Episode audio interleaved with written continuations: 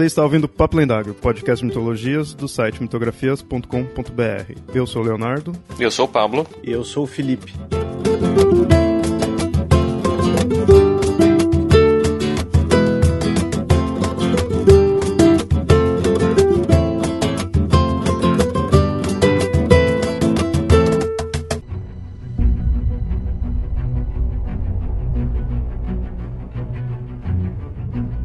Se algo que a humanidade sempre fez com muito empenho é a destruição. Não há nada que caia em mãos humanas que não possa ser usado como uma arma. E isso não seria diferente com algo que nos acompanha desde nossos primórdios a religião.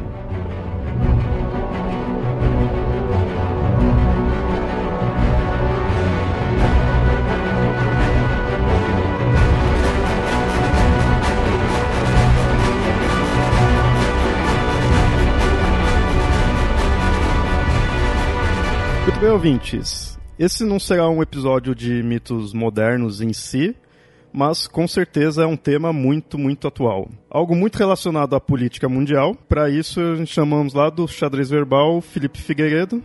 Então, Felipe, pode aí já falar com os ouvintes, se apresentar. É, olá a todos que estiverem nos ouvindo. É, meu nome é Felipe Figueiredo, sou graduado em História. Eu tenho um site e dois podcasts do Xadrez Verbal, xadrezverbal.com, para quem se interessar. O podcast é um semanário de política internacional e o outro é quinzenal uh, sobre história, política e um pouquinho de futebol. E além disso, eu também uh, roteirizo e narro os Nerdologia de História no canal uh, Nerdologia, com o perdão da, da redundância. E, e é isso. Beleza. Bom, a gente chamou aí o Felipe, como eu tinha dito, hoje é um tema meio político, né? Com, com que tange é, conceitos políticos aí, na, principalmente atualmente, é, que é o terrorismo religioso. Então é algo que tange a parte política nos acontecimentos que tem tido e a religião, que é o que a gente acaba sempre falando aí no Papo Lendário. Né? Por isso que a gente trouxe esse tema. É um tema bem polêmico, bem pesado no sentido dos ocorridos, né? Dos eventos em si. E o Felipe aí com conhecimento mais aí da parte política e política internacional aí, estamos aí pra gente conversar. Eu vou servir de, de, de bode expiatório, né? Que eu sei, as partes polêmicas vocês vão jogar no meu colo e aí eu que me ferro. Exato, exatamente. É, a gente sempre precisa chamar alguém, porque quem vai vir reclamar aí nos comentários aí já culpa o Felipe. Exatamente. Processos encaminhem então para xadrezverbal.com. Bom, é, primeiro eu acho legal a gente definir aí, ver o que de fato seria terrorismo religioso, porque é, é comum você vai estudar, você vê diversos grupos com, com ideologias, com parte muito política em si, quando é voltado mais coisa é, a, a, grosso modo direita esquerda, coisa desse tipo, né? Não vamos se aprofundar tão agora nisso mas com a ideia de terrorismo, uma coisa bem política. Mas aí você encontra alguns grupos já com conceitos de estar tá lutando por uma fé, por um por dogmas religiosos, né? E aí que se torna o terrorismo religioso. Ou seja, não tem como de fato desvincular com parte política também. Fico pensando na questão do, do, do, terrorismo religioso, quanto que isso teria agendas políticas ou agendas religiosas em si né? Porque você tem grupos que são que têm agendas claramente é, políticas, mas que são compostas por pessoas religiosas e que utilizam da narrativa religiosa para poder fundamentar a, a ação política, né? Por exemplo, libertação de um determinado país, independência política de um determinado grupo, né? É, ou então grupos que têm é, agendas puramente religiosas que a questão política em si acaba ficando em segundo plano, né? E tem como objetivo principal o avanço de determinada doutrina religiosa ou ideologia religiosa em cima de outros grupos. Essa distinção, né, é, que, que o Pablo colocou é importante uh, citar por quê?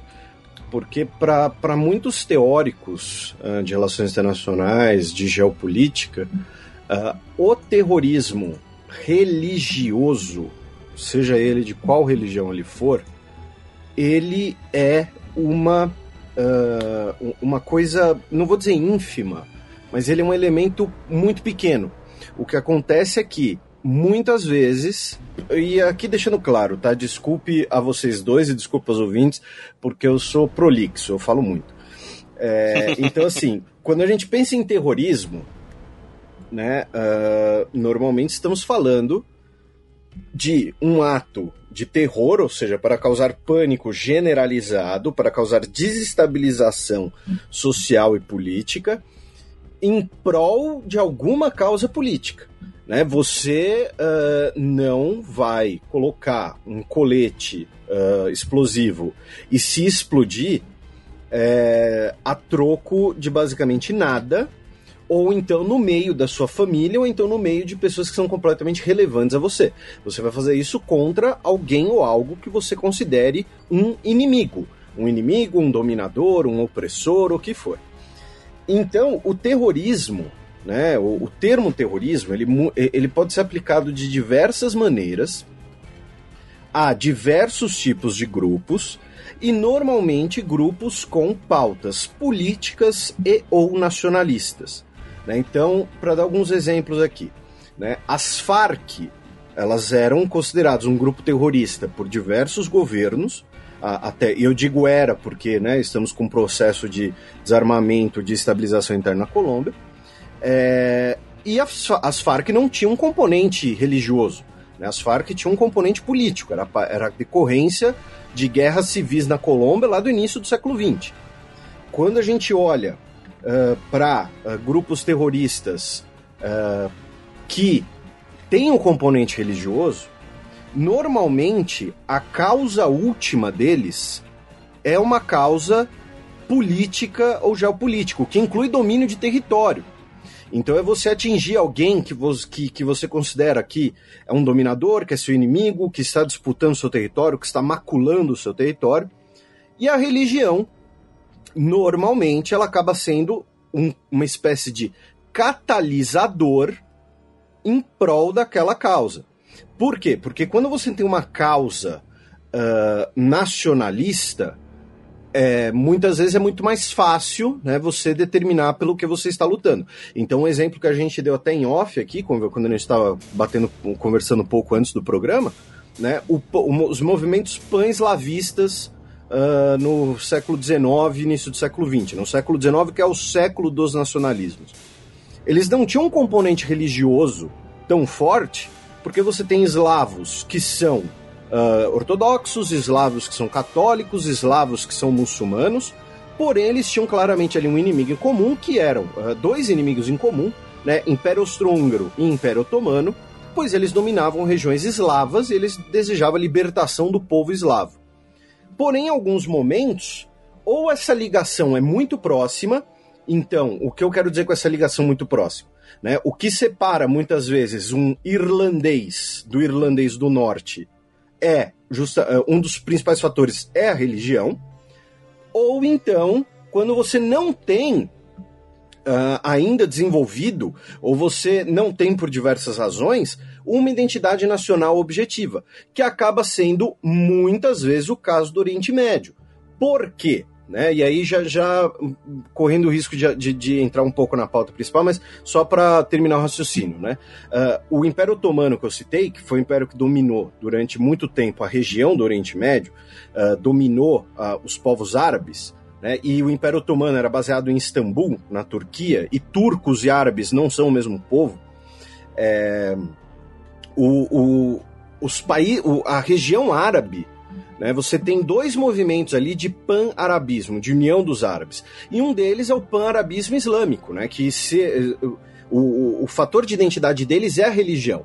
Então você explodir os estados. Você querer, você tacar aviões no World Trade Center no 11 de setembro de 2001, como fez o, o Bin Laden né, e a Al-Qaeda, e a gente vai entrar depois é uma maneira de você atingir um inimigo. E por que esse inimigo específico no caso? Né? Porque durante a Guerra do Golfo, em 91, uh, tropas americanas uh, foram baseadas na Arábia Saudita.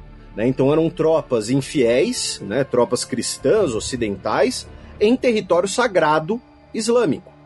Então o que acaba acontecendo ali é você usa o componente religioso para uh, como uma forma de você uh, uh, galvanizar essa luta, que na verdade é uma luta geopolítica, muitas vezes, é uma luta por território, uma luta por ou libertação, ou enfim, temos várias narrativas. E aí um exemplo muito claro disso que eu estou falando é a situação na Palestina.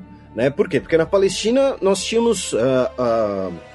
nós temos uma organização que até hoje é considerada terrorista pelos Estados Unidos e por Israel, e outra organização que era considerada terrorista né, por, uh, por esse país que virou Autoridade Nacional Palestina, que era a Organização da Libertação da Palestina, do Yasser Arafat. E, e a que é considerada terrorista o Hamas. Né? Por que você tem duas organizações, o Hamas e a organização da e a antiga OLP? O Hamas ele tem uma vertente do pan-arabismo islâmico. Né? A identidade do mundo árabe é o Islã, eles fazem parte, são, são aliados da chamada Irmandade Muçulmana.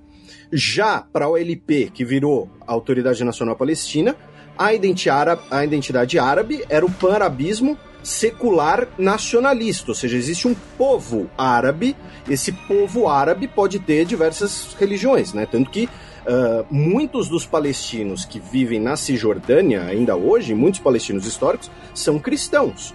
Né? A maior comunidade de palestinos uh, fora da Palestina é, é, no Chile e são palestinos cristãos. É, mas que a identidade deles seria uma identidade então nacional, ou seja, étnica, de idioma, e as duas eram consideradas terroristas. Então, o, o, e ambas tinham um propósito muito parecido, que era a libertação da Palestina, o estabelecimento de um Estado palestino e, eventualmente, a expulsão ou então a destruição do Estado de Israel, com a transformação tudo ali do Estado da Palestina e os judeus sendo ou expulsos ou então incorporados a esse novo Estado que eles consideram como suas terras uh, ancestrais onde eles residiam. Então, assim, uh, nós temos ali dois grupos com uma pauta muito parecida, porém um tem um ingrediente religioso e o outro não. Então, muitas vezes, a questão religiosa ela, ela é um ingrediente e não o principal fator. Uh, falando como uma regra geral, uma regra, digamos assim, para os grandes movimentos do mundo, claro. E desculpa novamente porque eu falo muito. Não, é bem, bem interessante ver isso daí, do religioso ser mais um elemento ali, né? Que e isso é interessante para mostrar a questão de muito preconceito que se tem quando a gente vê, principalmente, os terrorismo mais conhecidos atualmente aí, que é do lado muçulmano, né? E aí isso ferra a imagem da religião. Né? Só que ali está muito um cunho político, se for pegar para analisar. O, até a gente citou então aí já dos muçulmanos, mas antes de entrar em si nas religiões mesmo, eu só fico pensando se era possível datar um, o início do terrorismo religioso, se é possível dizer, ah, foi mais ou menos nessa época que começou-se a se ter é, grupos terroristas é, com, com o elemento da religião, ou por religião ser algo que está sempre aí na humanidade. E quanto antes também, quanto mais antigo, mais próximo da política é, e do Estado, né, muitas vezes a religião tá, é, né, esteve, então se de repente não dá para de fato datar. Né? Olha, uma coisa que eu sei é que o, o literalismo religioso e o fundamentalismo religioso é uma coisa muito recente, né? Se a gente for for é, é, analisar, né? durante boa parte da história, as religiões elas sempre eram adaptadas conforme as culturas que utilizavam. Uma questão, acho que no século XIX, século XX, que isso ficou muito forte de seguir uma determinada doutrina religiosa mais, mais certa e você ter, ter é, grupos que, que, giram, que giram em torno, em torno dessa ideia. Né? Então, eu não sei se, se o terrorismo religioso em si não teria vindo nessa onda de você ter grupos que acabam se apoiando em doutrinas religiosas específicas, tem essa identidade religiosa muito mais forte por conta desse fundamentalismo ganhando força nos últimos séculos mais do que nos outros. Porque se a gente vai ver historicamente, né, por exemplo, na Idade Média, é, na Europa era basicamente todo mundo cristão.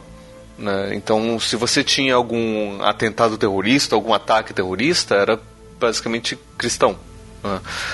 E às vezes até motivado por questões religiosas, porque, enfim, era sei lá, pegando um exemplo aqui, não, sei, não consigo pensar num exemplo específico, mas por exemplo geral, tipo, uh, da própria Igreja Católica, né?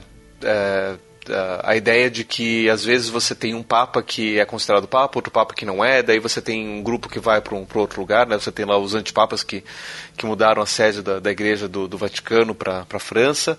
Vamos supor que tivesse tido algum ataque motivado nisso, né? Seria um ataque religioso, seria um ataque político, né? Acho que na, naquela época não tinha tanta distinção assim entre Estado e religião para a gente poder fazer distinções desse tipo, né? Eu, eu fico imaginando, né? Perseguições aí na época da Idade Média, da, da igreja em, com outras religiões, outros cristianismos, ou mesmo muçulmanos, né?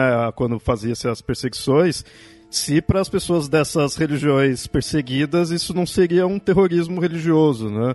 Ou talvez até o contrário, se de repente algum grupo de alguma outra religião ali faz algo para para causar ali, para mostrar, ó, estão nos atacando, vamos, né, contra-atacar assim, se pros católicos ali que tava de boa, se aquilo não é um terrorismo religioso, né, algo desse tipo. Isso que, que o, o Pablo comentou também é importante, né, Essa, é, a, a, a, o, o terrorismo, né, como a gente conhece hoje, ele surge junto com o Estado Nacional. Isso quer dizer que antes não tem uh, exemplos de atos parecidos com terrorismo, atos de terrorismo? Não, pelo contrário. Né? Inclusive, o, o, berço, digamos assim, a, a origem do, do, do, terrorismo e de vários te eh, termos ligados né, ao, à nossa terminologia de hoje sobre terrorismo, né, ou sobre fundamentalismo, né, por exemplo, o termo zelota, né, os zelotas eram uh, um grupo uh, judaico lá no século I e século II também, mas uh, e antes um pouco do século I, mais ou menos ali justamente na, na, na virada né, do, do, do calendário uh, cristão, que uh, cometiam atentados, entre aspas, terroristas contra o, a dominação romana. Mas é, é, por quê? Eles faziam isso, né? E, e contra, inclusive, judeus pró-romanos, né? Eles, inclusive, queriam até assassinar né, o próprio uh, rei Herodes, né? Que era um, um rei uh, tributário dos romanos. É, eles faziam isso por apenas um fundamentalismo religioso? Não, na verdade eles faziam aquilo porque eles queriam libertar a Judéia do domínio romano. Né? Foi, foi, nós tivemos vários levantes né, judeus contra o domínio romano. Então era ali uma pauta uh, política, uma pauta territorial que tinha um componente religioso. Uh, nós temos vários outros exemplos também uh, antigos. no, no Japão também isso muitas vezes acontecia. Quando a gente pensa em ninja, né, a gente pensa né, no ninja da cultura pop. Né, no ninja, ou então ele é uma tartaruga mutante. Mas o, o ninja original, ele, ele hoje seria enquadrado como um terrorista, né? Muitas vezes. Né? Ele era um assassino, ele fazia operações de, de, de sabotagem, muitas vezes motivadas por questões uh, de crença pessoal, né? como por exemplo questão de honra, uh, questão de, de uh, lealdade feudal, ou então de desfiliação feudal. É, então, o, o, terrorismo, como a gente conhece hoje, ele é um fenômeno, né, que vem mais ou menos no século XIX. E aí, só, só para complementar um pouco, eu disse antes, né, até para não, não ficar né, desproporcional, um exemplo judaico, né, porque eu falei da, da OLP e do Hamas. Eu, e o Hamas ele é um pouo posterior, né? O Hamas, o Hamas ele surge com a intifada já na década de 1980 mas os judeus eles também, é, também eram enquadrados como terroristas pelas autoridades britânicas na década de 1930 e 1940. Uh, e você tinha duas organizações principais para a defesa ou formação do Estado de Israel. Uma, que inclusive se tornou a base das Forças Armadas de, de Israel, é a Haganah, que era para os britânicos um movimento terrorista, que realizou uh, uh, atentados uh, com, com explosão de, de, prédios da Liga das Nações, prédios da administração britânica. E, porém, o, a Haganah ela defendia o estabelecimento de um Estado de Israel. Ela era, digamos assim, uma organização mais laica, até porque boa parte dos seus integrantes eram socialistas.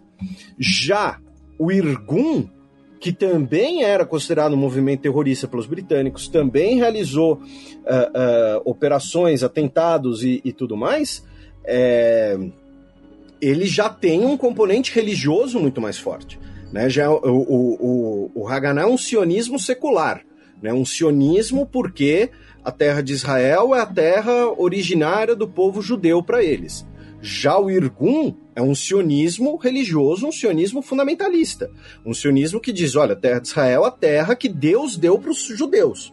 Então a gente tem que ir para lá porque eh, Deus deixou, Deus mandou, é autoridade divina. O Irgun, inclusive, realizou talvez o mais conhecido uh, atentado terrorista, digamos assim, uh, da, da, terra, da, chamada Terra Santa, né, que foi a explosão do hotel uh, King David, que era um dos centros da administração britânica.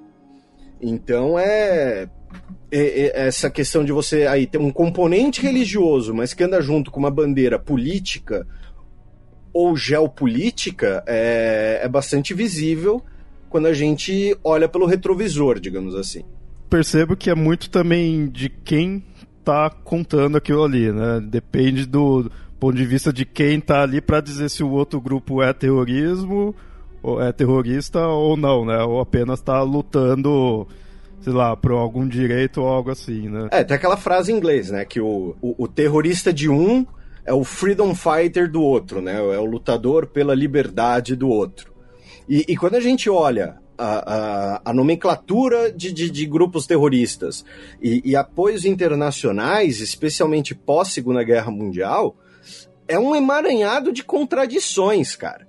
Porque assim, ó, ó, olha só que, que louco, assim, é uma. Eu vou, né, vou resumir aqui, mas né, que a, a, área que eu mais me interesso, né, mais procuro estudar o Oriente Médio, e como eu digo, quanto mais você estuda o Oriente Médio, menos você entende aquela, aquela coisa. E, e o que acontece? No pós-Segunda Guerra Mundial, nós tivemos, uh, especialmente depois da ascensão do Abdel Nasser uh, no Egito, né, um, um, general nacionalista que nacionalizou o canal de Suez, uh, era um defensor do panarabismo, panarabismo laico uh, uh, republicano. É, a ascensão desses grupos, que e, e, desse grupo do Nasser, depois veio o partido Ba'ath, que é o partido da família Assad na Síria, era o partido do Saddam Hussein no Iraque, é, né, lembrando que Saddam Hussein chegou ao poder na década de 1970, né, e, e é curioso porque, né, tô ficando velho, porque para as novas gerações Saddam Hussein é só, uma, né, só um retrato na, na Wikipédia, não, não é uma não é nenhuma referência pop, mas. Mas então o que acontece? É, esses movimentos, quando eles cresceram, uh, especialmente pelo seu antagonismo a Israel, mas também pelas suas uh, ideias, né, que é o chamado, acabou sendo chamado de socialismo árabe, né, o Partido Baath, eles se aproximaram muito da União Soviética. E na lógica da Guerra Fria, né, os Estados Unidos eles têm que apoiar quem estiver contra a União Soviética, basicamente. Né? Então, eles acabaram fortalecendo ainda mais suas relações com a Arábia Saudita, países do Golfo Pérsico. É, depois, a, a, Turquia, a Turquia é um, é um, outro caso, né? um caso um pouco separado. Uh, Paquistão, Paquistão tem boas relações com os Estados Unidos, tem, tem décadas.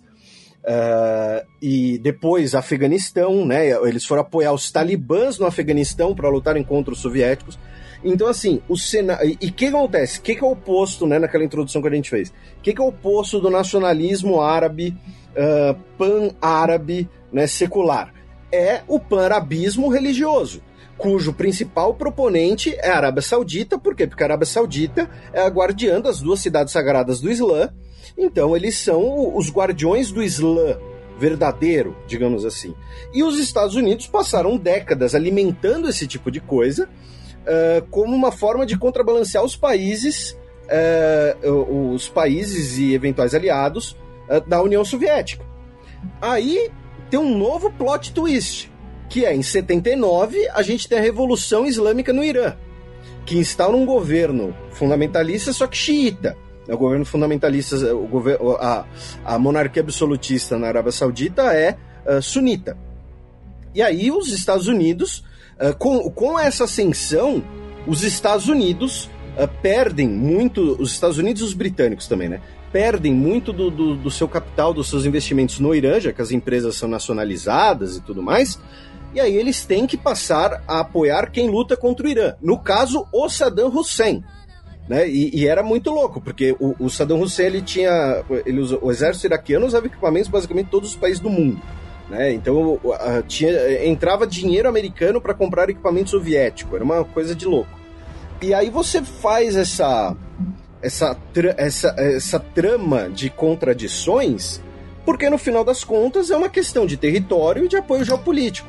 Só que no fim das contas, o grande fortalecido desse cenário né, foram uh, os países apoiados pelo Ocidente por antagonismo à União Soviética e que são os países uh, de um Islã uh, político, um Islã expansivo, um Islã agressivo.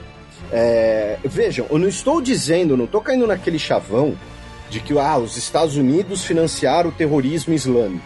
Não, os Estados Unidos apoiaram os antagonistas de quem era apoiado pela União Soviética. A lógica era da Guerra Fria.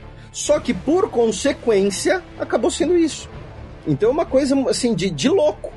É basicamente isso, é de louco. O Afeganistão é o maior exemplo, né? O, o, o, as milícias talibãs e o, o próprio Osama Bin Laden recebiam uh, apoio uh, dos uh, americanos. Né? Os talibãs eram uma das milícias Mujahideen. Né? Mujahideen é basicamente combatente, não sagrado, né? mas combatente iluminado, combatente santo, e uh, dentre eles faziam parte dos talibãs. Então é, é, é muito curioso esse emaranhado entre uh, terrorismo, uh, uh, terrorismo religioso e relações políticas e territoriais. É uma linha muito tênue e que normalmente a religião acaba sendo um catalisador desse, desse terrorismo, desses atos políticos.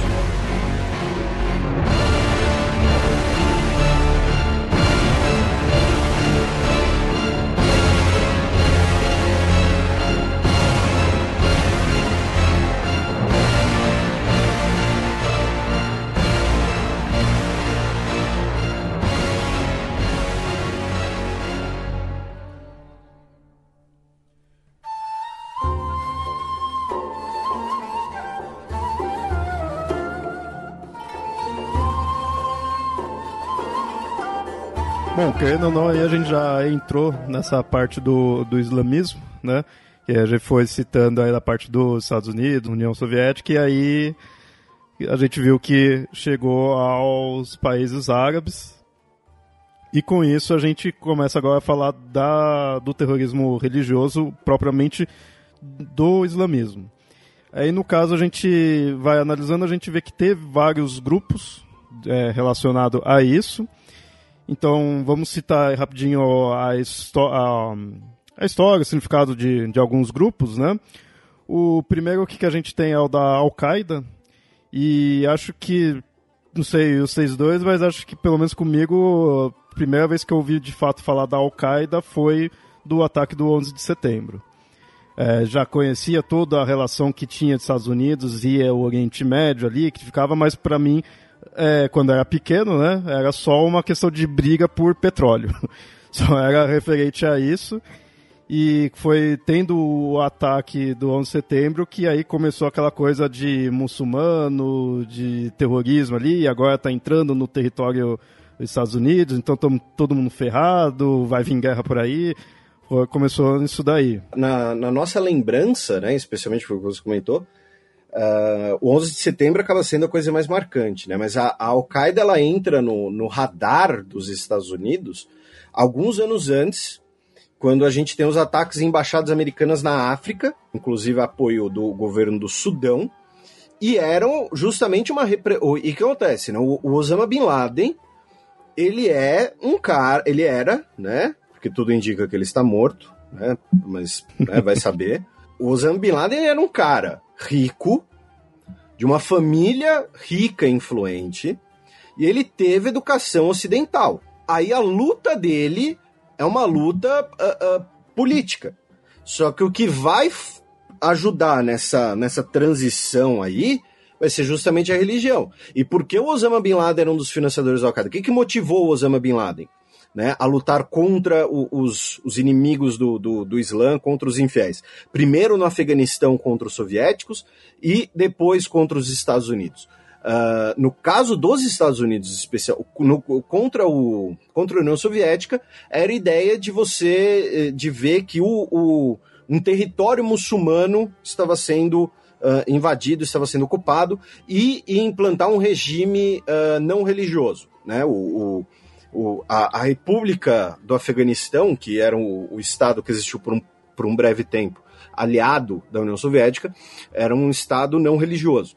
E depois, em relação aos Estados Unidos, porque tropas americanas estiveram na Arábia Saudita. Então, assim, a, a, religião faz ele ter essa transição, mas a luta dele é política, e assim, ele não precisa. Uh, uh, uh, entendeu? O, o, caso do Osama Bin Laden é curioso, como vários outros casos, né? Porque assim, o terrorista que se explode né, na, na linha de frente, digamos assim, normalmente ele é um fudido, com perdão da palavra. Né? Ele é um cara desiludido com a vida, é um cara que só se ferra, um cara que está desempregado, uh, tem dívida, enfim. Então, é, é, a palavra é essa, é um fudido. Agora, os, uh, quem financia, quem comanda, os líderes teológicos, normalmente são pessoas que tiveram acesso tanto à instrução quanto à educação, quanto a meios financeiros. Então, uh, não é só a religião que explica né, você ter um grupo desse, um grupo que chegou a ser a, a grande ameaça para os Estados Unidos. Só que aí esses que são grandes aí não vão lá se explodir, né? É. Eles mandam os outros. Né? Mas, é, porque né, ninguém é trouxa né, de querer se explodir. Assim. É por isso que não é só religião. Tem que ter muita fé para você estar disposto a se explodir. Só que mais que isso, você tem que estar. Tá, é a sensação de você não ter nada a perder. Olha, se eu me explodir, o que, que eu posso ganhar? Eu posso ganhar um lugar no paraíso, né, com, com a, né, ali o cenário né, e, e, de nuvens fofinhas tocando harpa, mulheres lindas à minha disposição, fartura de leite de mel. E se eu não me explodir, se eu me explodir, o que, que eu posso perder? Ah, absolutamente nada. Então, na dúvida, eu vou me explodir. Agora, o Osama Bin Laden olha e fala: se eu me explodir, eu ganho isso. Mas se eu não me explodir, eu ainda tenho meio bilhão de dólares em contas escondidas. Uh, eu tenho gente disposta a se explodir por mim. Uh, uh, então, né, tem que ter muita fé para querer se explodir. é, e que não, não, na parte religiosa, a, a fé, tudo é o que é, consegue te dar um, uma esperança pós-vida, porque se for pensar só de forma política, na, algo mais nacional, nacionalismo, assim, no máximo, no máximo que você teria é a ideia de, ah, pelo menos meus descendentes ou meu povo vai ter algo bom, porque Isso. você mesmo vai estar tá morto, né? Isso. E que, que é o que acontece, né? Que a gente vai falar um pouco mais pra frente, mas nos movimentos de libertação. Mas no, no, no, no dentro do, mesmo dentro do Islã, a gente tem movimentos de libertação nacional com componente islâmico, que foi o que a gente mencionou, né? Por exemplo, do, do, do Hamas, Uh, a própria Irmandade Muçulmana, né, que é o maior grupo que uh, tem, tem ramificações na Síria, no Egito, uh, basicamente todos os países ali do, do Oriente Médio. É, o, o movimento que, que, que deu origem à Revolução Islâmica do Irã em 79 era um movimento nacional com componente religioso. Né, que era, olha, nós temos uma monarquia corrupta, e quando eu digo corrupta, não é apenas corrupta de, de dinheiro, é corrupta de, de valores, né? Ela não tem os valores islâmicos, uh, ela é pró-ocidental, esses uh, porcos capitalistas. Então, é, é, uma, é uma revolução nacional que tem um caráter religioso no sentido da religião que vai uh, purificar ou então renovar o país. Bom, esse da Al-Qaeda é, é um dos mais famosos, né? Por causa aí, principalmente do, do World Trade Center, né? Do ocorrido.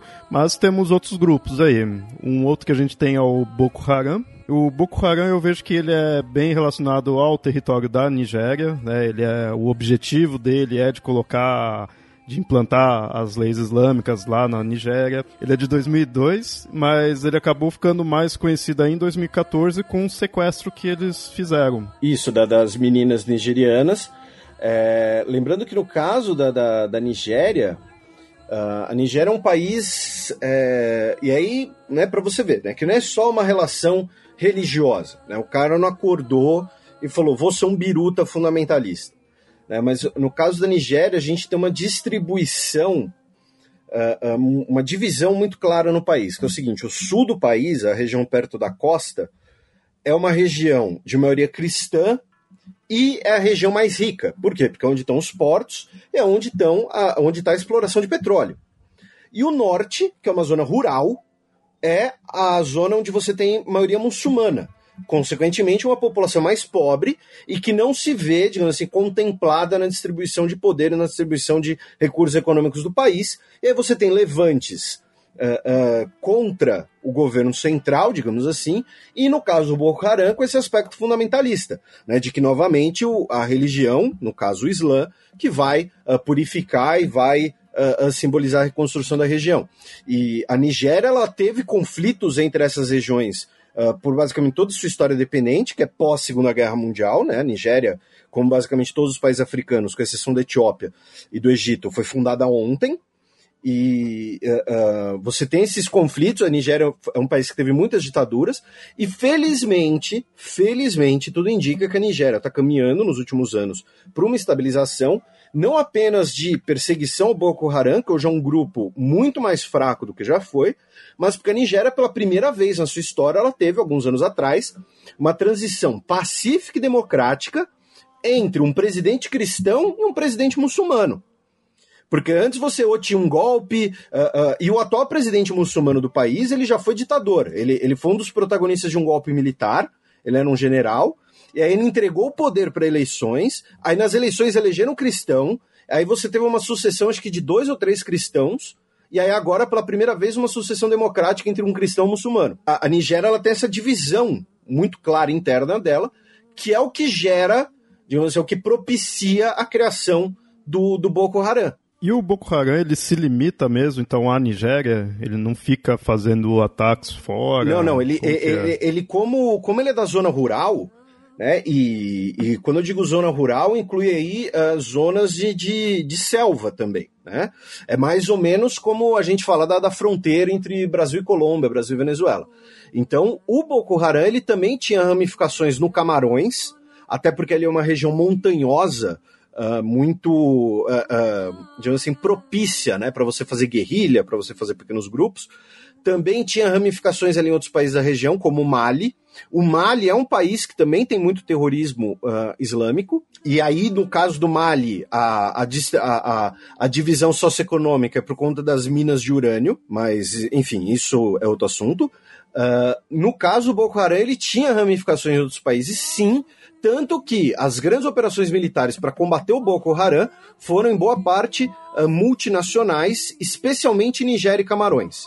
Porque o, o, você ia lá e vai. É, é, exemplo bobo, né? Você tá trocando tiro com o cara do Boko Haram dentro da Nigéria, na fronteira Camarões. Aí ele passa a fronteira, né? Ele, sei lá, cruza ali uma colina que divide os dois países, e você não pode mais perseguir ele. Não, então é você uh, uh, co coopera com o exército camaronês, ou então o exército camaronês fala: olha, quanto o Boko Haram pode entrar, pode dar tiro nos caras aqui dentro também. Então você tem, teve ali uma cooperação internacional contra o Boko Haram, sim, especialmente por conta, da, por conta da distribuição geográfica. Um outro grupo que a gente tem, a gente já citou algumas vezes aí o nome dele, é o Hamas. Aí, no caso, o nome dele fica Movimento de Resistência Islâmica. E eu vi que, por alguns, ele não é considerado, de fato, um grupo terrorista, né? Hoje você tem a discussão se o Hamas é um, um grupo armado que tem um braço político ou um partido político que tem um braço armado.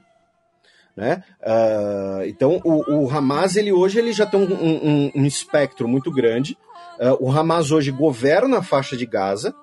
Uh, o Hamas hoje, tá, dentre os palestinos, ele conta com a maior influência do que a Autoridade Nacional Palestina, embora internacionalmente isso não ocorra. Né? Então, por exemplo, se o governo de Israel vai conversar com alguém que represente os palestinos, vai conversar com a Autoridade Nacional Palestina. Porém, para os palestinos, para a maioria dos palestinos, o Hamas é a, uma entidade, digamos assim, mais peso, mais representativa. Uh, o Hamas ele é uh, grande favorito para as próximas eleições gerais palestinas, que vão ocorrer quando os dois grupos entrarem num consenso de como elas devem ser. Hoje a Palestina, sim, a faixa de Gaza é governada pelo Hamas e a Cisjordânia é governada pela Autoridade Nacional Palestina. E no caso, o Hamas tem uma coisa muito curiosa, que é o seguinte: né, porque a gente, né, o, o repito, né, o Oriente Médio é, uma, é, um, é um grande emaranhado de relações. Então aí você olha para o Egito, Aí você olha e fala, ah, pô, o Egito é um país árabe e muçulmano, eles são brothers do Hamas. Não, por quê? Porque o Hamas é um braço da Irmandade Muçulmana. A Irmandade Muçulmana é considerada pelo governo egípcio como a maior ameaça terrorista do país. O governo egípcio é, um, é uma ditadura militar laica. Então, o, o governo egípcio também colabora na luta contra o Hamas, mesmo ambos sendo árabes muçulmanos. Só que é aquela divisão lá que eu falei do, do, do parabismo secular do parabismo islâmico. É, inclusive, o, o, a faixa de Gaza ela já foi ocupada pelo Egito, né? ela era possessão egípcia. Uh, então, o Hamas ele tem esse, esse caráter bastante curioso e ele, com, e ele tem, o Hamas, uh, parte, parte de reconhecimento internacional, especialmente da Turquia. Né? A Turquia sempre foi ali um dos principais aliados do Hamas, mas como uma forma de contrabalancear a influência de Israel e, e, e ser um ator relevante nessa, nesse cenário. Mas Uh, tem países que consideram o Hamas um grupo terrorista, né? os Estados Unidos consideram o Hamas um grupo terrorista, todos os países reconhecem. Curiosamente, os países que reconhecem o Hamas como um ator legítimo são países com ótimas relações com os Estados Unidos, para mostrar como essa zona é completamente contraditória. Né? A Turquia é, é, é, um país da OTAN, uh, os países do Golfo Pérsico são países que têm boas relações com os Estados Unidos, tanto políticas quanto econômicas. A Arábia Saudita né, tem uma relação ali né, quase umbilical com os Estados Unidos e são países que reconhecem oficialmente ou extraoficialmente o Hamas como um ator político. Nossa, e antes de passar para o próximo grupo, mas foi interessante ver até agora que a gente falou já de alguns grupos e de fato tá focando na parte política, não tá muito a questão é, territorial, né? Não tá tanta aquela coisa de ah não, é porque a verdade de um, a religião de outro, não, tá bem a questão o território de um, o território de outro. Eu ia até fazer uma pergunta em cima disso, até para poder complementar e talvez até fazer um gancho pro próximo grupo, porque eu sigo o próximo grupo tem um pouco a ver com isso, que na minha cabeça, né? É, toda essa bagunça está acontecendo no Oriente Médio por conta da bagunça que foi a reorganização do Império Turco-Otomano depois da Segunda Guerra Mundial. Né? Ou seja, os, principalmente França e Inglaterra que resolveram organizar ali, eles se organizaram de qualquer jeito, não se importaram com os grupos que estavam lá.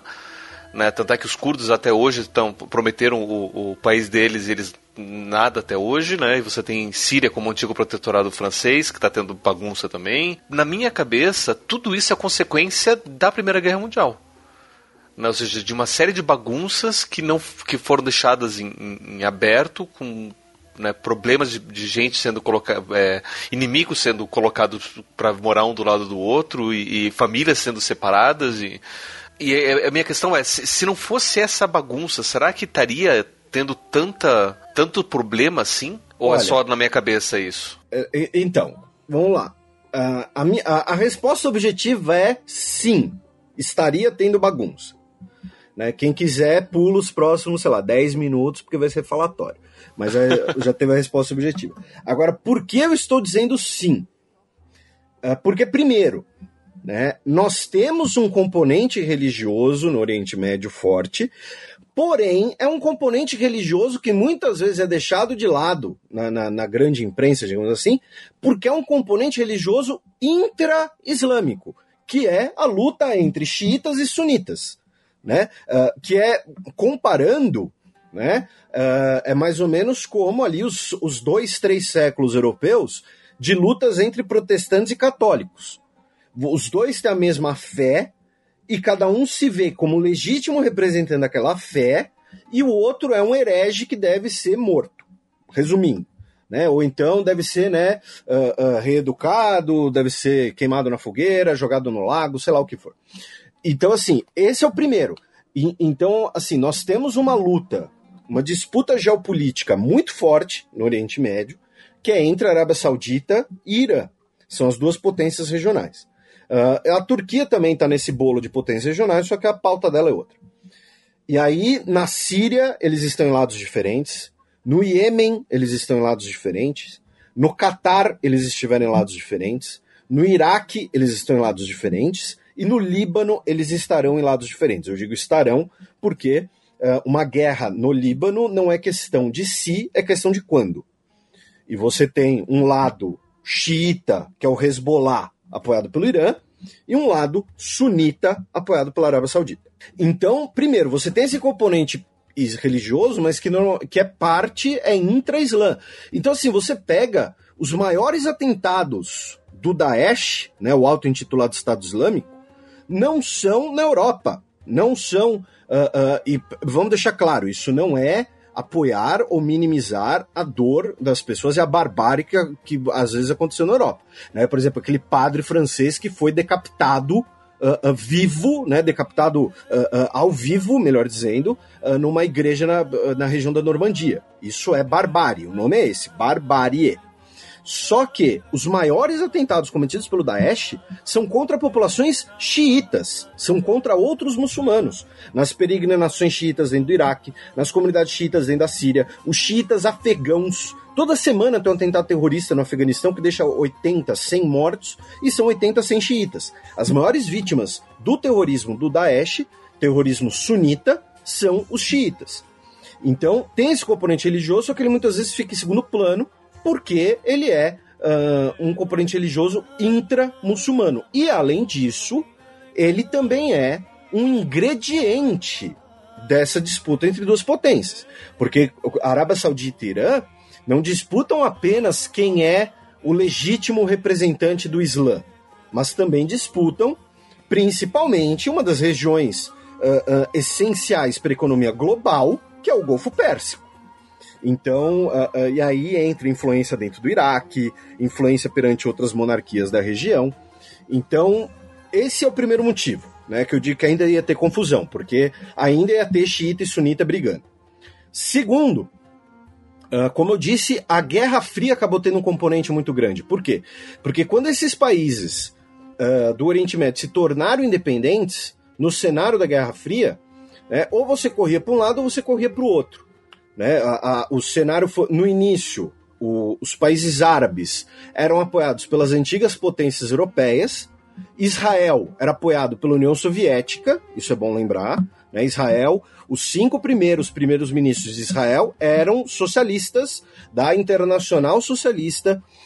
Uh, o, o, o, partido, o primeiro partido que governou Israel era o Partido Socialista, o MAPAI, e depois veio o Partido Trabalhista, que existe até hoje, mas o, o símbolo do Mapá, inclusive, é uma foice e um martelo estilizados para aparecerem letras em hebraico.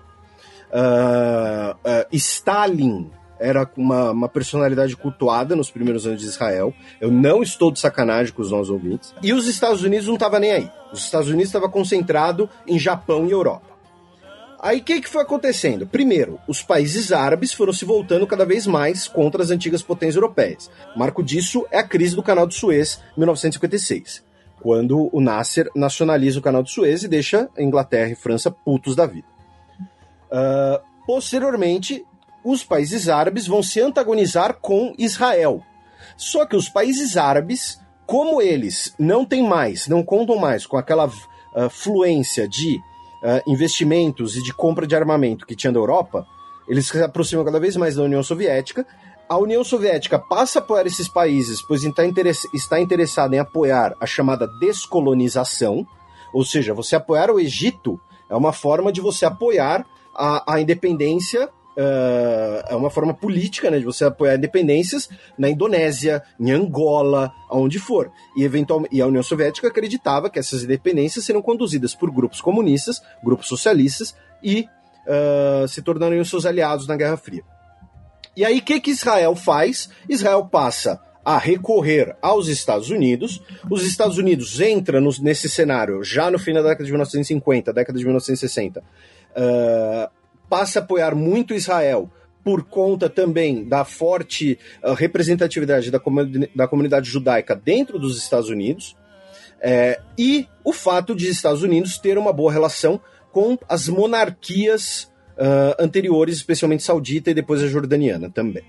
Então, uh, os países árabes é, que se tornam pró-União Soviética, os países árabes que se tornam pró-Estados Unidos, é, eles, o processo de descolonização, independente da interferência europeia, ele, é, é, essa interferência da Guerra Fria aconteceria cedo ou tarde.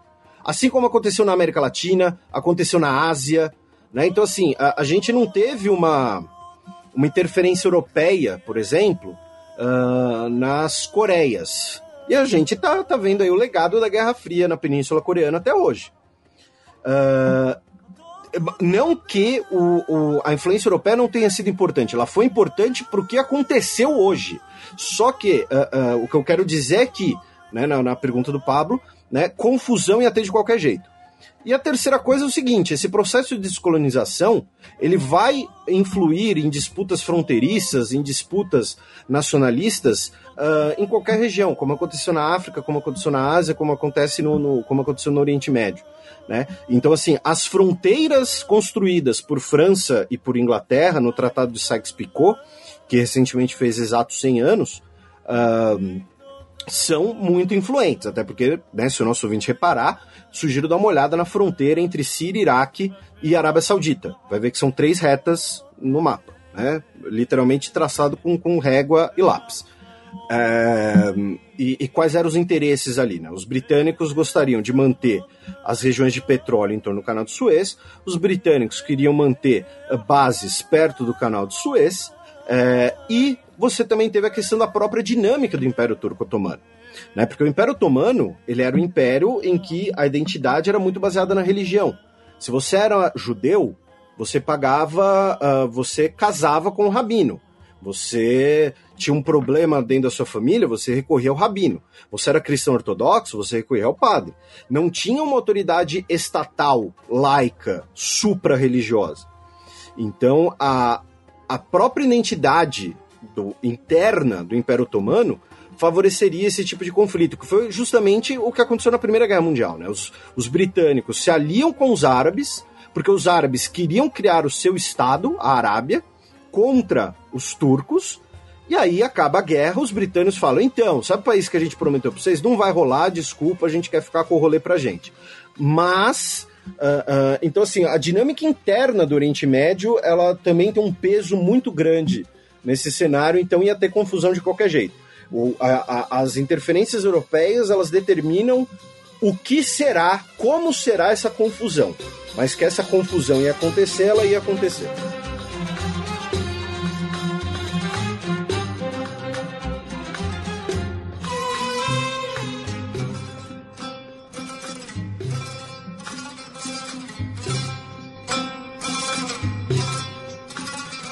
Bom, e agora a gente finalmente chega no ISIS, também chamado de Daesh, ou auto-intitulado Estado Islâmico. Eu, eu, imagino que, assim, pro leigo que tá fora todo dessa guerra aí, que tá aqui do Brasil, que só tá conhecendo isso pelo Jornal Nacional, acha que o ISIS é basicamente a Al-Qaeda atual. Desconhece muito desses outros que a gente foi falando aí e ver o ISIS, porque o ISIS ele tá com um nome aí sendo falado a todo momento, os atentados é coisa bem recorrente, a periodicidade é maior do que a do papo lendário desses atentados. Você deve ter toda semana, né? Então tá com aquele barulho desse grupo igual teve da Al-Qaeda na época do, do 11 de setembro. É, no caso, ele é uma dissidência né, da Al-Qaeda, mas é diferente, não é a Al-Qaeda em si. Eu vejo, já vi, encontrei pessoas que, pra pessoa ali, achava que era tudo a mesma coisa, sabe? Que percebia que era algo de outra religião, né, que era algo de muçulmano, então pessoa não conhece e acha que é tudo a mesma coisa. Eu, eu falo Daesh, né, porque Daesh é um acrônimo em árabe para a mesma coisa, só que em árabe fica parecendo um trocadilho e eles não gostam. Então é o mínimo que eu posso fazer, chamar aqueles filhos da puta de algo que eles não gostam. E, e quando eu digo filhos da puta, não é pela sua orientação religiosa, mas é por uh, queimar uma pessoa viva dentro de uma gaiola e transmitir isso pro YouTube, tá? Isso pra internet, é disso que eu tô falando. Então, no, o, o Daesh, ele tem três aspectos que foram pioneiros, digamos assim, no seu movimento. O primeiro é o seguinte, é de eu querer estabelecer uma base territorial e dessa base territorial proclamar né, um, um califado mundial, um, um, suposto levante muçulmano mundial. Né, porque a gente teve grupos é, considerados terroristas que estabeleceram uma base territorial no passado, como por, exemplo Talibã no Afeganistão, é, durante mais de uma década.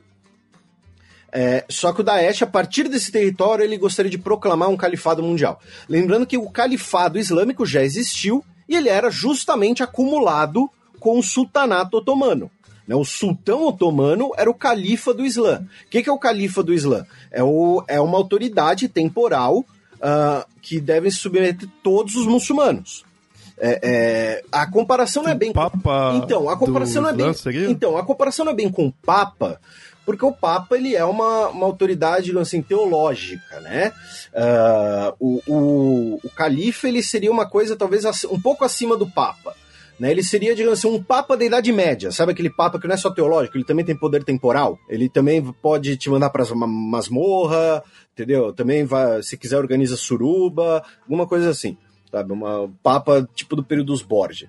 É, óbvio, tô, tô, tô é, caricaturando um pouco, mas o, o califa ele seria uma autoridade temporal do Islã. Né? As autoridades teológicas do Islã são os imãs, principalmente.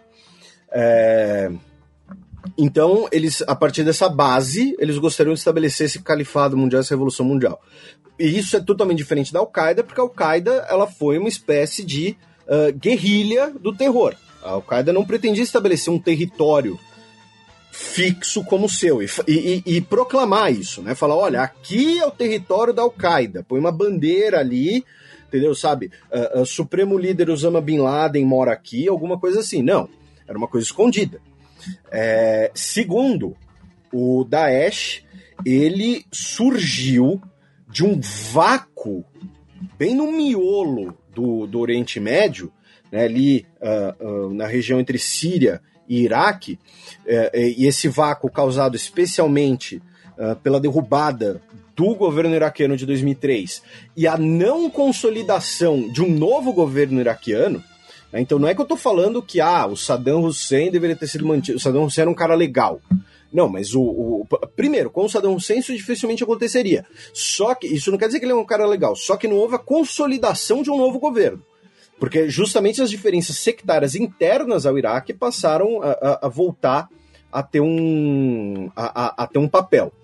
É, então, no, no caso do, do Daesh, ele surge ali de um vácuo de poder que normalmente não ocorre uh, em outras circunstâncias. Ainda mais numa região muito importante economicamente e geograficamente. Né? Quando eu digo importante, assim, tamo, a, a cidade de Mossul, que o Daesh dominava até mês passado, é um dos maiores polos produtores de petróleo do mundo. Por ali passa gasoduto, passa oleoduto. É, é, é, a gente não está falando de, de, um, com, né, com todo respeito ali, de, um, de uma coisa perdida no interior do Sri Lanka, como os tigres também já dominaram. A gente está falando de uma coisa bem uh, uh, central. É, e esse vácuo de poder é, praticamente não existe. Né? Quando a gente pensa, por exemplo, na, Irlanda, isso não, não existe. Né? Você olhar e falar, ah, isso aqui é o país do IRA. Não, não tem como, porque ali, é, é, até por uma questão de dimensão territorial. E terceiro, uh, o Daesh, e faz isso muito bem até hoje, né, o Daesh ele soube conquistar corações e mentes. Né? O, o Daesh o, o, usa a propaganda, a, a internet, a, a, comunicação, a, a pós-verdade de uma forma uh, extremamente competente. A palavra é essa, competente, perto da. Se você pensar na agenda que eles desejam. Então é que acontece. O, o, o maluco em Orlando nasceu nos Estados Unidos, uh, comprou armas como cidadão americano, entrou numa boate gay e atirou em todo mundo dizendo que ele era parte do Daesh, sendo que ele nunca pisou no Oriente Médio. Ele nunca. Uh, uh, ele não. Ele não nasceu no meio do deserto todo fudido, então, sabe? Cresceu nos Estados Unidos e tudo mais. Por quê? Porque ele assistiu uns vídeos, trocou umas mensagens e ele já se sentiu compelido a fazer parte daquilo, se sentiu seduzido, se sentiu integrante de uma coisa que para eles é atemporal, imemorial, que vai durar para sempre, que é o levante, né? Uh, uh, histórico do, do, do estabelecimento de um califado muçulmano aprovado por Deus. E aí ele vai lá e mata um monte de gente numa boate gay em Orlando. Recentemente, né, na década de 90, até pela questão da comunicação tudo mais, mas era muito difícil. Uh, início dos anos 2000, vai, era muito difícil um, um, um americano virar e falar, ah, eu sou simpatizante da Al-Qaeda. Não, era, uh, hoje você tem, ele pode até não dizer em público, mas ali no, no, no, WhatsApp dele ele diz. entendeu? E, uh, e, isso acontece em vários outros países, né? E, e esse é um dos problemas, é né? quando as pessoas falam, ah, os muçulmanos tinham que ser expulsos da Europa porque eles fazem os atentados terroristas. Os muçulmanos que moram na França, eles são franceses. Eles nasceram na França, eles têm nacionalidade francesa. Você não tem como expulsar aquelas pessoas dali. Ou seja, essa política que tem contra a entrada de refugiados não faria nenhuma diferença. É, o, o, o, não é que não faria diferença, porque o refugiado, como ele chega, ele acaba de chegar, ele chega no meio dessa circunstância, ele chega com necessidades humanitárias muito grandes, ele precisa ser alimentado, ele precisa botar um teto na cabeça dele, ele acaba criando o maior impacto, né? mas, assim, assim, proporcionalmente, numericamente, né, o que você disse é, é, faz total sentido. A maioria dos muçulmanos que vivem na França são cidadãos franceses. A maioria dos muçulmanos que vivem na Alemanha são descendentes ou de turcos, ou de bósnios, ou de kosovares. E essas três comunidades foram parar na Alemanha por convite, né? O início da comunidade turca na Alemanha, eu sempre eu falo isso em vários podcasts, sempre que participo, porque é uma coisa importante as pessoas saberem. Por que tem muito turco na Alemanha? Porque a Alemanha estava passando por um período de crescimento econômico absurdo na década de 1970, chamado milagre alemão, final da década de 1960, década de 1970, e esse crescimento econômico estava sendo barrado pela falta de demografia alemã. Por quê? Porque a Alemanha, três décadas antes, perdeu duas gerações para a Segunda Guerra Mundial. Perdeu milhões de pessoas e estava sobrando trabalho. Estava sobrando oportunidade econômica para fazer a economia crescer. O que, que a Alemanha fez? Bateu na porta do governo turco e falou: olha, vocês aceitam aqui fazer um convênio de turcos irem para a Alemanha trabalhar? A gente promete aqui, ó, é, eles vão receber uma residência como se fosse conjuntos habitacionais, sabe? Uh, residência, trabalho, tudo mais, e foram. Foram três acordos assinados entre a, uh, o governo da Alemanha Ocidental e uh, o governo turco.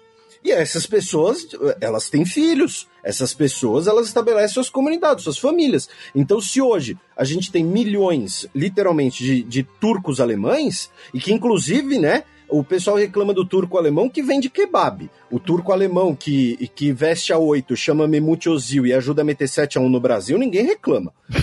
é, é, então, assim, o, o, o turco se estabelece na Alemanha, desculpa, é a convite. Então, e, e esses caras hoje, eles já têm muitas vezes nacionalidade.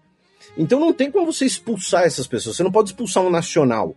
Eu não posso ser expulso do Brasil. O Brasil se fudeu, vai ter que me aguentar até o fim, entendeu? Então, assim, é, o Daesh, ele tá conseguindo entrar na mente dessas pessoas, tá conseguindo seduzir a cabeça dessas pessoas. E essa é uma coisa basicamente inédita e de uma forma extremamente competente e, e, e bizarra. A palavra é essa também, bizarra. Então, o, o, a inovação do Daesh acaba sendo isso, principalmente. É o grupo terrorista que conseguiu dominar as tecnologias de internet. É, e a comunicação. Eu fico pensando o quão distante ou unido é a parte de política, mas assim, de Estado, com a parte religiosa, no caso do Daesh porque até eles põem o Estado Islâmico. E enquanto que o, muitos outros que a gente foi vendo, a gente via que a religião é mais ali para unir, e mais o, a política ainda é algo mais forte, esses, não sei, posso estar errado, mas parece que o ISIS ele põe a religião como algo bem forte mesmo. Porque justamente é como uma forma de você uh, extrapolar os territórios do Daesh. Então, olha, para você ser um soldado do, do Daesh, você não precisa ir no quartel e se alistar. Basta você ser um muçulmano verdadeiro e pegar uma faca e esfaquear alguém no metrô de, de Paris. É, então, é, na verdade, ao meu ver, acaba sendo uma retórica muitas vezes de propaganda. Por quê? Porque ao mesmo tempo que o Daesh faz isso, o Daesh também está preocupado, estava preocupado pelo menos, em estabelecer um califado temporal, um domínio uh, territorial, com centros de poder. O Daesh fez. O, o Daesh, no, no auge do, da sua influência, do seu poder, ali 2014, 2015, por exemplo, uh, executava campanhas de vacinação, coletava impostos, construía estrada. Eles, era realmente um, uma tentativa de ser um Estado. A, a ideia era estabelecer aqui um, um polo territorial e desse território fazer um levante islâmico pelo mundo e, e transformar o mundo em um mundo islamizado. E aí a retórica para fazer isso, para seduzir as pessoas fora desse território, é o discurso religioso. Mas eles em nenhum momento uh, abandonaram o projeto territorial. Eles, uh, eles estão fazendo isso nos últimos dois anos porque eles começaram a tomar um monte de bomba na cabeça, literalmente. Então, a partir do momento que você passa a perder território, você perde também recursos econômicos, você começa a perder possíveis aliados, e aí eu não quero insinuar nada, mas né, se você olhar assim, algumas coisas em relação ao Daesh, algumas coisas em relação à Arábia Saudita, são muito coincidentes, né? E, e, e uma organização desse tamanho não, não brota do nada, né, não brota da areia, tá? Uh, com uniformes modernos, padronizados, tá? Então tem, tem umas coisas bem né, curiosas.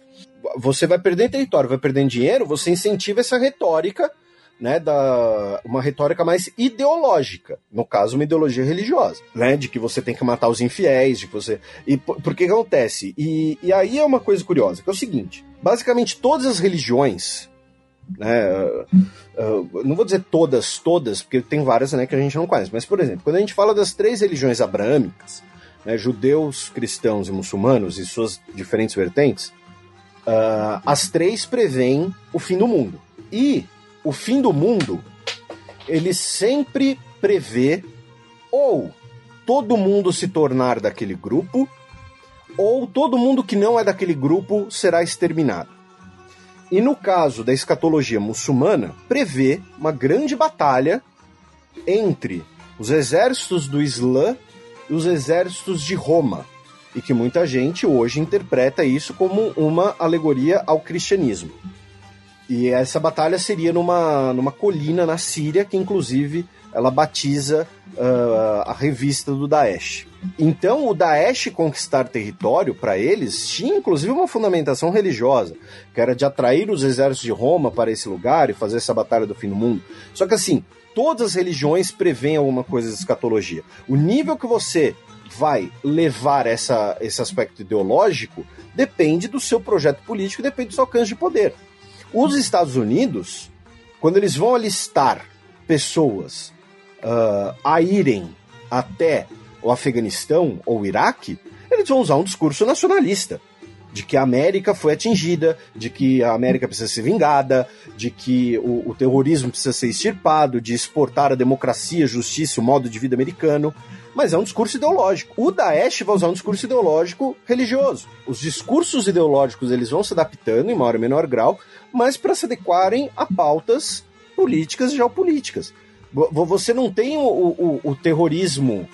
Vamos pegar o caso do terrorismo islâmico, porque ele é o mais. Uh, infelizmente, né, ele é o mais presente no nosso mundo de hoje. Um muçulmano não vai se explodir, vamos pensar aqui, no centro de uma cidadezinha no interior da ilha de Okinawa porque assim, para ele tanto faz, ele, sabe, hum, o Japão não tá lá no Oriente Médio, o Japão não tá presente nas profecias islâmicas, o, o, o shintoísmo não é, um, é uma forma de, de, de heresia, de paganismo, é, mas o, o shintoísmo não é o grande inimigo do, do Islã, né? O, a, a, disputa ali uh, uh, entre, historicamente, né, entre Islã, cristianismo e judaísmo, eu digo historicamente, gostaria de frisar isso, é muito mais uma briga de família do que outra coisa. As pessoas não sabem, mas o, o Islã, ele, ele recebe, digamos assim, uh, Jesus Cristo, Uh, o, vários dos ensinamentos dos apóstolos. O Islã ele recebe o cristianismo, que por sua vez recebe o judaísmo. E o judaísmo está esperando o Messias até agora. Né? Ele deve chegar uh, até 2600, acho, né, para os judeus. Esse choque ali tem uma narrativa uh, religiosa ideológica, mas é uma coisa muito mais local. O muçulmano, por mais fundamentalista que ele seja, por mais que ele considere todo mundo ali infiel, ele não vai se explodir numa vilazinha no interior de Kinawa.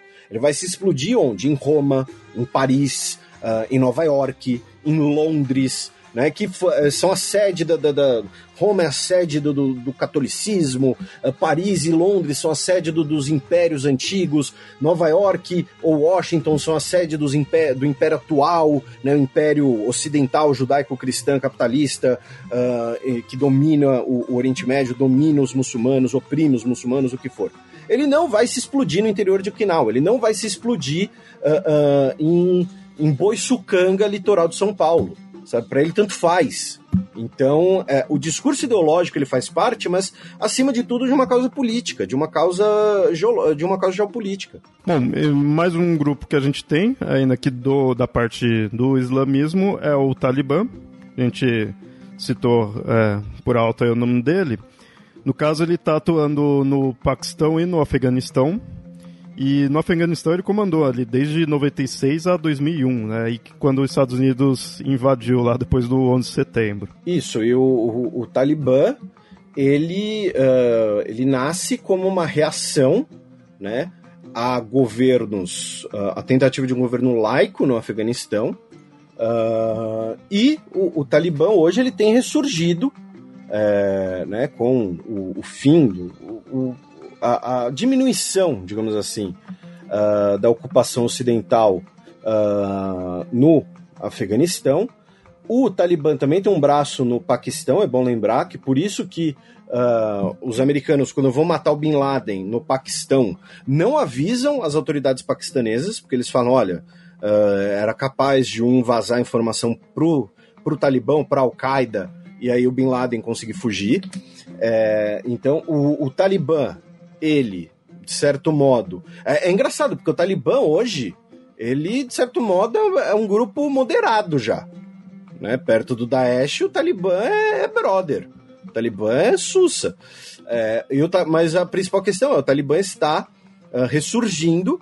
E no caso, o Talibã mostra bem como essa discussão uh, da ideologia religiosa, ela acaba sendo apenas um, um, um veículo para questões uh, maiores, questões políticas e geopolíticas. Porque como o Talibã, né, o, o Talibã ele precisava lutar né, contra uh, primeiro os soviéticos e depois os americanos. Né, para você conseguir lutar, né, você precisa de dinheiro. Né? Você compra munição, você compra armamento, ou, ou então você compra as matérias-primas para fazer esse negócio, o que for. Como o Talibã se financiava? Com as plantações de papoula para fazer droga. Algo que é absolutamente proibido no Islã. Né? O, o, o, olha só, olha que louco, olha que louco. Em, em Israel, tem uma série de, de uh, geneticistas botânicos que estão fazendo pesquisas, enfim, não, não, não é minha área, para chegar no, no vinhedo da época de Jesus. Né, eles querem, uh, uh, né, ó, querem fazer o vinho da época de Jesus, até porque isso vai ser um sucesso comercial absurdo. Né, dá pra, não, então eu tô falando sério. E Israel é uma região que, que produz muito vinho, uma região propícia à produção de vinho.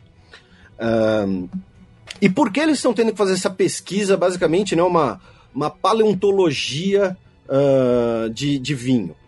Porque quando a região que hoje é Israel foi dominada pelo Império Otomano, e foi dominado pelos muçulmanos, depois Império Otomano, todas as vinhas foram destruídas. Por quê? Porque você plantar aquela coisa para você fazer vinho é haram, é heresia. Você não pode beber bebida alcoólica, não pode produzir bebida alcoólica, não pode fazer parte dessa produção.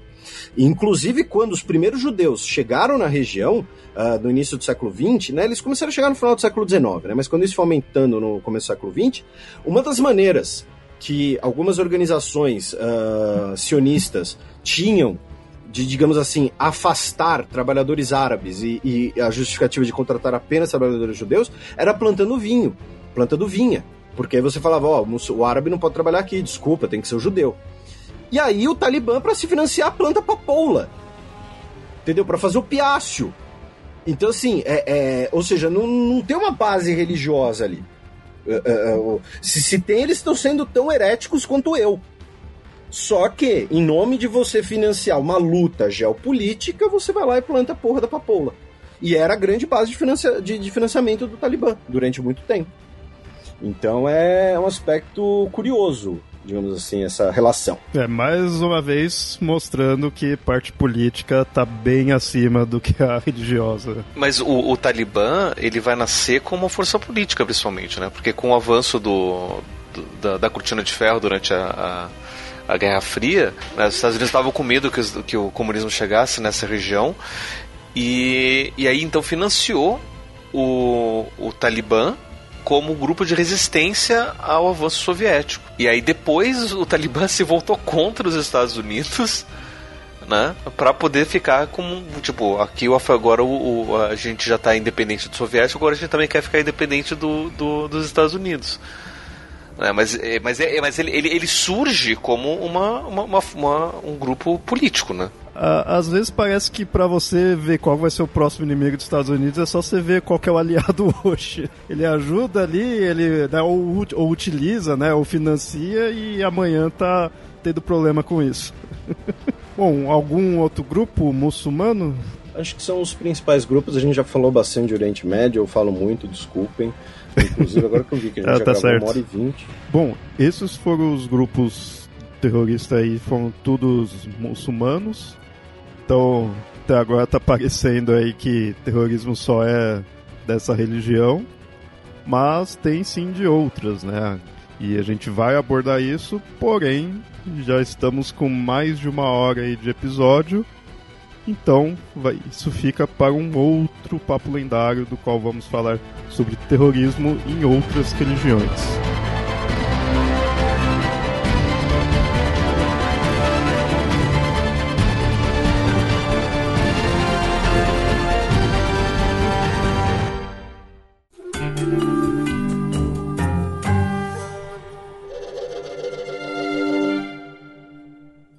Muito bem, ouvintes, espero que tenham gostado do episódio. Se tiverem algo a acrescentar, comentem aí no site ou mandem e-mails para contato@mitografias.com.br.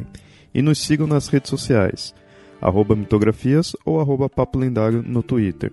E curta a nossa página, facebook.com papo lendário. Apoiem o Mitografias pelo Padrim, padrim.com.br barra mitografias. Seu apoio é muito importante e é o que nos ajuda a manter o site e o podcast e até mais.